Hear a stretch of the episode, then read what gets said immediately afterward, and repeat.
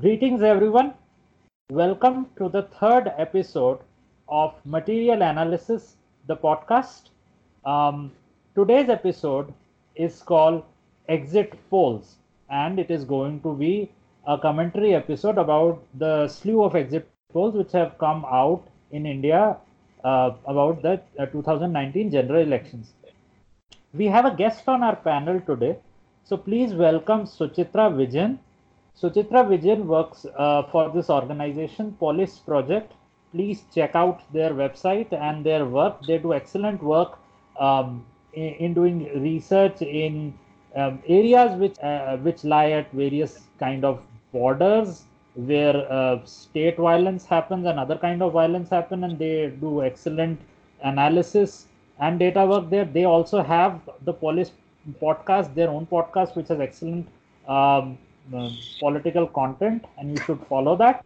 Um, so Suchitra is here and from our panel, it's uh, uh, me, Chandu, and we have Comrade Pramod.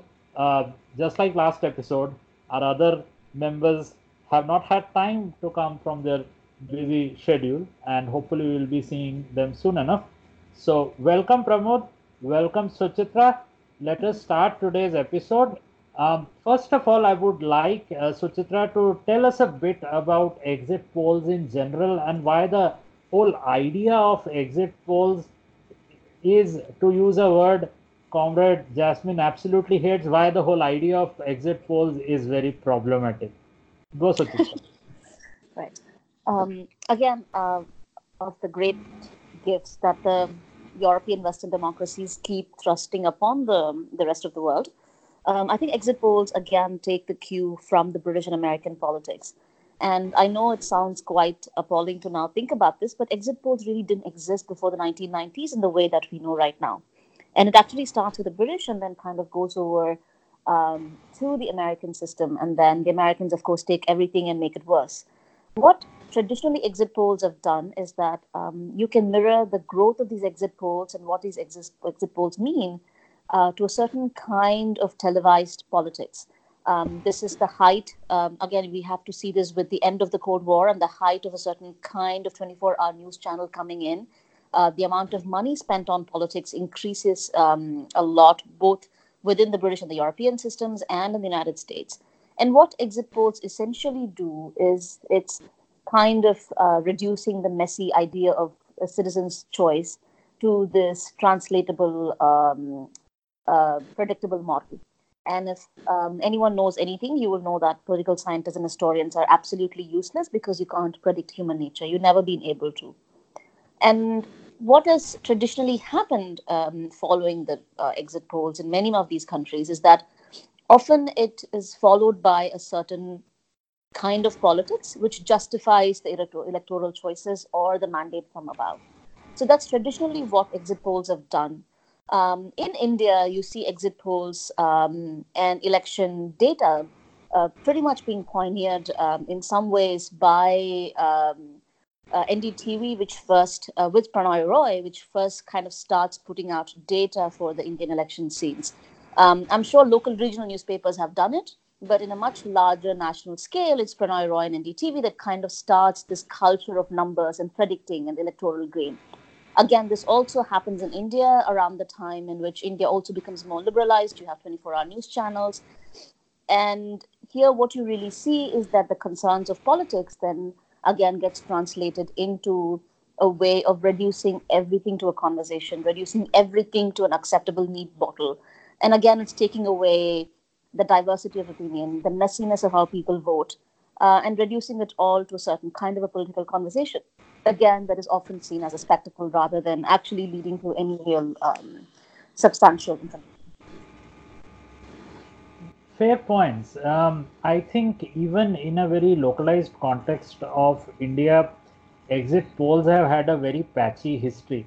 From uh, like what I can remember, uh, exit polls have traditionally failed to predict um, elections, and and and to me and i have mentioned this in the first episode of uh, material analysis where we talked about um, centrism uh, a lot of these exit a lot of the wongs, or as they like to style themselves, psephologists who do exit polls, make these grandiose announcements and then they are not kept responsible for the political fallout of those announcements. Like um, we had mentioned in, in that episode that how um, uh, using many exit polls, uh, an entire normalization of a certain kind of politics can be done. And uh, when that doesn't turn out to be the truth, um, how these people can get away with it by saying that essentially it was a bad model, we failed, sorry. So, uh, Comrade Pramod, could you take us through a the sort of history of exit polls in specific instances in India, and b what are uh, the sort of uh, statistical what are like the scientific problems with the way these polls are done? Like why are these polls bad and why are these polls wrong? Okay so we've had a bunch of exit polls from uh, 1998 to the present and uh, okay so for instance the first uh, bunch of runoff exit polls were rather successful in 1998 um, you had projections ranging anywhere from 214 seats for the BJP and its, I mean, the NDA, uh, 200 to 238 seats, and the official result was uh, roughly, I think, 252. 1999 is actually when you see an overestimation because almost all the polling agencies kind of see the uh, all of almost all of the exit polls uh, give the NDA over 300 seats only the Hindustan Times AC Nielsen gives it at 300, but the others are giving it at 332, 336, 329. The official result is actually 296. Next, when you see 2004, which is actually the big shocker and you know which actually calls all of this into question, is uh, most of these polling agencies give uh, the NDA a clear victory. Uh, except for one NDTV Indian Express poll, which gives them 250. The official result for the NDA comes down to 189. They lose the election. That's when you have UPA 1. Again, in 2009, you have a prediction of a very close contest between the UPA and the NDA. It turns out to be a UPA landslide. Now, coming to 2014, almost all of the polls actually analyze and declare a NDA victory, which is what we know happened. But other than this agency called Chanakya, none of them actually got the figure quite right. I mean, it was 336, but they were predicting below 300. Uh, Chanakya predicted 340. So that, that's just the history of how opinion polls have gone vis-a-vis uh, elections in India.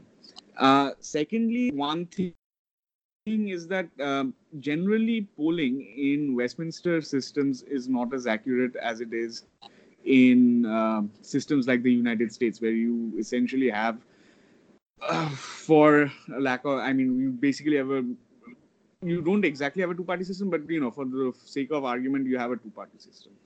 And uh, there you see opinion polls giving you a sort more or less accurate result as to what might come about. And obviously, these are not 100% accurate. They famously got 2016 wrong. Um, you see these discrepancies coming up in multiple Westminster democracies. In fact, as of today, one of uh, they completely got the Australian elections wrong. They predicted a victory for the for Labour. Instead, we had the Liberal National Coalition winning. Um, another problem with polling in India is with regards to the diversity of demographics in India. When you have a diversity of parties in India so at at various states, it's not just the BJP and the Congress contesting, right? You have multiple parties. You have small parties like the TMC or the uh, CPIM or the DMK, AIADMK, etc., who are actually contesting these polls. Secondly, when you are taking these polls, you know what you know. You also need to talk about representative demographic samples and what has happened and if you actually go through the methodology there isn't much on it because the thing is these polling agencies are extremely non-transparent with their methodology they don't really come out and tell you what they're exactly doing what their models are etc because these tend to be closely guarded secrets uh, in inverted commas and as a result you don't even know whether you should method uh, you know you should trust their methodology or not if we are talking about state level polling, sometimes they get it hilariously wrong. For instance, in 2016, in the West Bengal state elections, a lot of these polls were predicting that uh, uh, the there would essentially be a hung assembly in West Bengal. Or what we actually saw was that uh, West Bengal there was a Trinamool Congress landslide in West Bengal. So, yeah. So as it turns out, you know, from the fact that these don't work very well in Westminster democ- uh, democracies, they don't work very well in India because of its demographic breakup, etc. And you know, the fact that these polls have been consistently wrong over since when we've had them. I think there's a lot of uh, scope to be, you know, to question what these outcomes are, what these polls exactly are. So I would like to state here very clearly that one sort of deep cynicism about exit polls come from the fact that, like you have said, their methodologies, their way of sampling, etc., and and their uh, inability to work across various political models, that is a problem.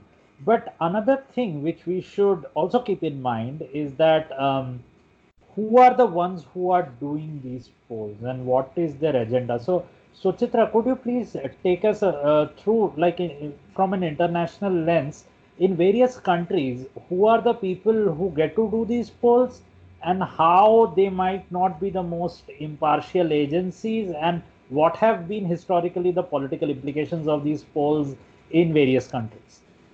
Sure. Um, for example, um, the most dire implications have happened in countries that are often in transition. You've seen that in Bulgaria. You've seen that uh, in a lot of the Latin American countries where exit polls often actually led to um, anytime uh, people felt there was a very close call, people often, um, there's actually proof since 1986, um, while this applies to opinion polls, also applies to exit polls in some ways, is that people actually don't turn up. Um, often it affects the number of people turning up. This is for opinion polls, not exit polls. Uh, you've seen this in Bulgaria, you've seen this in Afghanistan, you've seen it in most often in countries that are transitioning out, uh, where the polling is often done uh, by seriously dubious organizations, uh, often related to those who will benefit from a very specific person coming to power. Um, in the United States, what you really see is, um, and again, a more sophisticated form of, um, I could only call it theft, because in the United States, what really happens is that you have the NEP, which is a consortium of uh, six or seven uh, news organizations who together use this polling material and which is run by the Edison Research Group. So there's one group that has been running this in the United States. Uh, at least in this case, there is some sense of uh, methodology, there's some sense of what's happening. But again, you really don't get um, it feels like an oligarchy because again it's the it's the six or the seven news agencies that together work with the NEP, which is then run by a specific uh, polling organization that does that. Um, historically, what we've seen with all of this is that again we cannot take away the deep relationship between um, media and powerful media ownership that influences um, uh, election propaganda uh, in the last election, from the Obama elections, definitely Facebook and social media that definitely influences this propaganda. That tied with who are the people running this research, and then how do we who benefits from this research actually directly affecting who comes to power, how the questions are manipulated. So there is a longer history for it. For example, in Afghanistan, a lot of these polling uh, research that many of the international news bureaus used was actually done by this one company, uh, which I was very surprised to learn when I was in Afghanistan in 2012, 2011, 2012. Uh, this happens in other countries too. Um, in India, again, um, as it was rightly pointed out, we really don't know what's happening because at least uh, in the US, we know what the methodology is, we know who the people are, but um, in India, we actually don't even have access to that. In India, at this point, um, the news organizations are owned by a very small uh, group of people, essentially four or five people. And and while it may seem that you have a plethora of news channels, if you look at their ownership structure, if you look at um, sort of joint structures which go beyond uh, individuals and then go into conglomerates and uh, etc., these news channels, including vernaculars, are owned by very few people and hence because these are the same people remember who are uh, funding most of the larger political parties so um, expecting sort of uh, clear or impartial or scientific polls is a waste of time. But but the mere fact of, that these exit polls exist, and even the fact that perhaps they might even be right, perhaps you know you they might once in a while get their results correct. I still think that there is a huge problem with them in the sense that they reduce um, politics to this very gaudy show of electoralism, where politics is what one what happens once every five years, wherein you have these teams fighting, you have your own tribe which has to win, and everybody is sitting around cheering for their teams. And then the exit polls come and they are like the teaser, and everybody gets excited, and then the final results come out, and the exit polls may be right or wrong, and then everybody is emotionally exhausted, goes home, and that is the end of their politics, or at least in urban um, anglophonic middle class circles that is what politics is to a lot of people but that is not what politics is and that is not how politics should happen so mm-hmm. comrade pramod let us talk a bit about your thoughts on now that these exit polls have come out and people are reacting in various ways a lot of people in what may be called the hashtag resistance of india are essentially pretty disappointed a lot of them are frustrated they're expressing their anger. What do you have to say about that? What would you tell these people? Uh, I mean, like, that's a very difficult question at this point, considering that, you know, if the results do tally up with the exit polls, or I mean, like, even if the prediction of the BJP coming to power, it would be quite unexpected for many of us, considering that uh, we don't expect these elections to go the way some of these exit polls are predicting in Uttar Pradesh or in West Bengal or even in Tamil Nadu for that matter, where some of the exit polls are actually predicting the AIADMK BJP alliance to hold on to a lot of seats. One thing is that, you know, ultimately people will have to stop counting on institutions to essentially, you know, save Indian democracy in quotes. Uh, and I think it's time that, you know, if you stand against uh, the BJP, etc., you have to understand that ultimately, you know, you there is only so much that the institutions can do for you. You will essentially be having count more on social. You have to count on politics that is essentially grassroots politics, and you know, you have to think of ways in which you know there needs to be a grassroots resistance to this this cannot be a bunch of us just meeting or you know commenting or even podcasting for that matter. More of us actually have to be involved with grassroots level politics, and I think this is very very important at the whether at the urban level or at the semi-urban level or at the rural level. Wherever you are, you need if you really care, you need to start getting involved. So essentially, that's so, so you you raised a very important point there. Uh, this is actually something which the working class Indian understands very well that the institutions do not work. But the urban middle class has this faith in institutions, this extreme faith in the judiciary, the election commission. The, the, the idea was always that, you know, when, when majoritarian politics would fail and like it, it would be the institutions that would save us. But one good thing which uh, the past few years have made very clear to at least a person who is honestly observing is that institutions at the end of the day are run by people.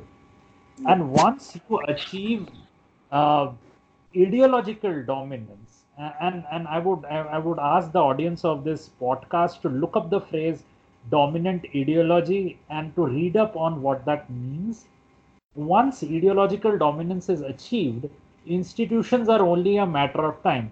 Uh, Suchitra, could you tell us a bit about uh, uh, what the election commission has been up to recently, like either of you guys, because I think that is something the audience should know about.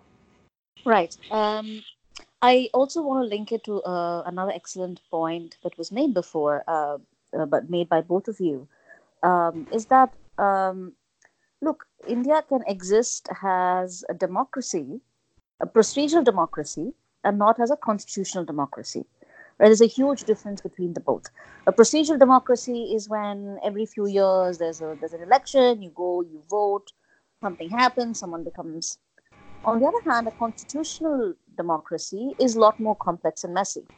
That it's not just about procedurally going and casting a vote every few years. That it's not just that the act is done. It's also important that the act is done in a right way and that's why you have institutions like the Supreme Court, like the Election Commission, which are supposed to be non-partisan, neutral organizations and are supposed to always act, uh, legislate, um, not the Election Commission, but the uh, other institutions, act, um, in some cases, uh, think through and always uh, interpret the legislations in favor of the common man and not the state.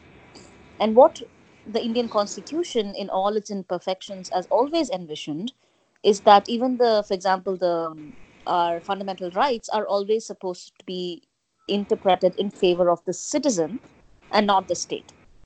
But increasingly, what we've seen happening from the 1980s uh, and 90s onwards is a, cons- a consistent erosion.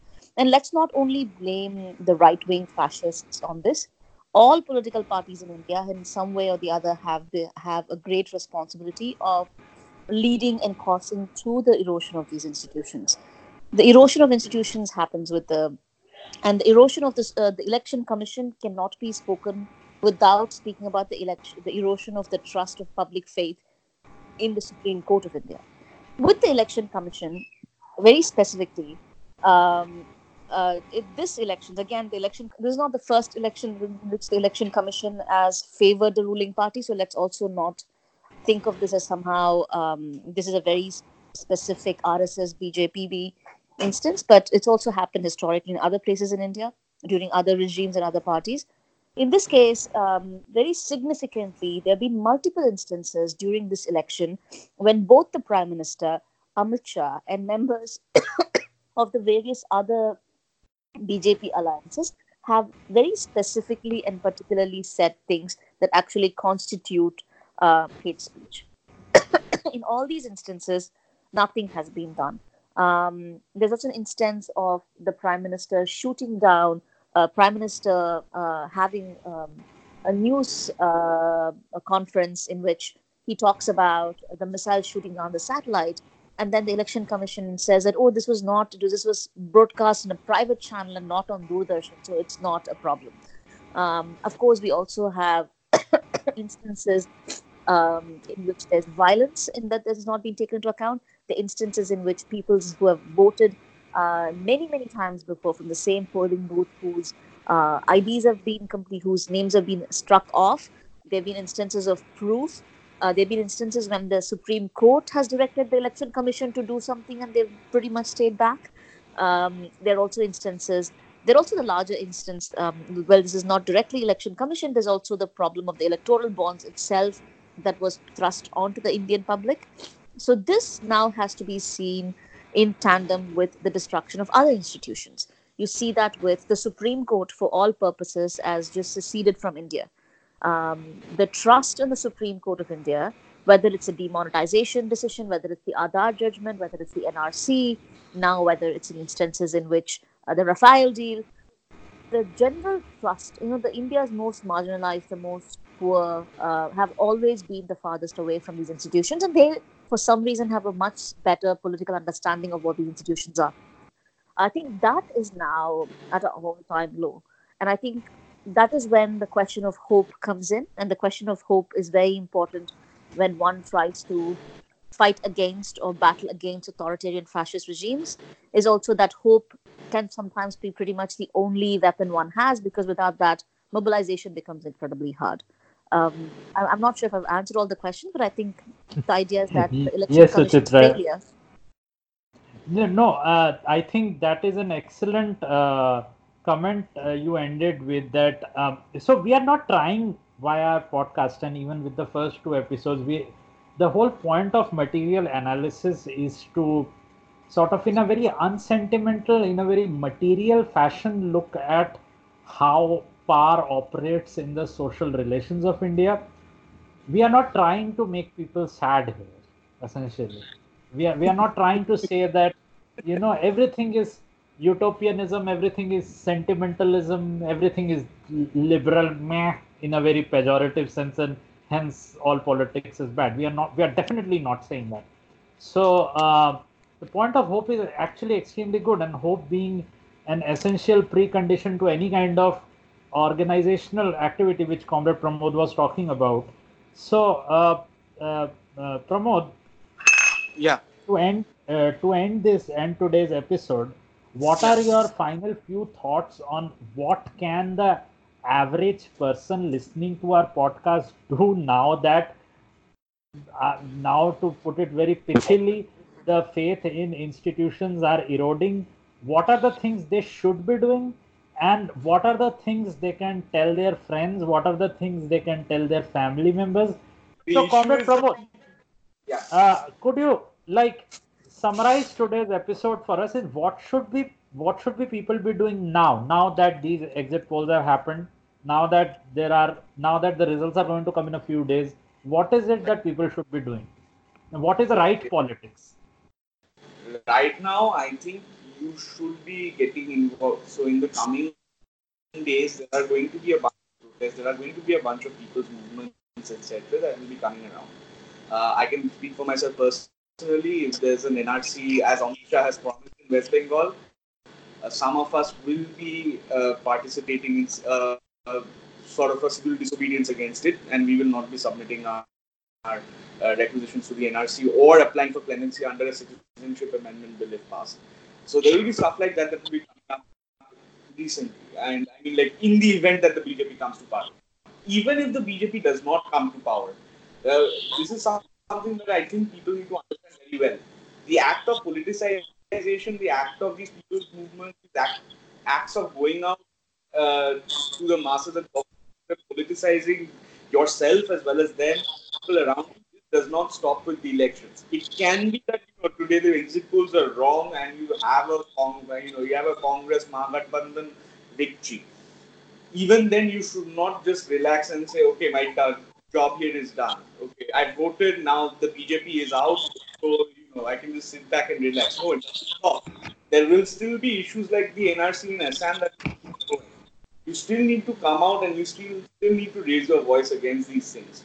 And unless you do very well that this process of growing fascism within India or even these uh, very very institutional issues, these will not disappear. So it's your duty to come out, irrespective of what happens. That you have to take responsibility for the politics that goes on in this country, not just your personal decisions, but responsibility for society as a whole.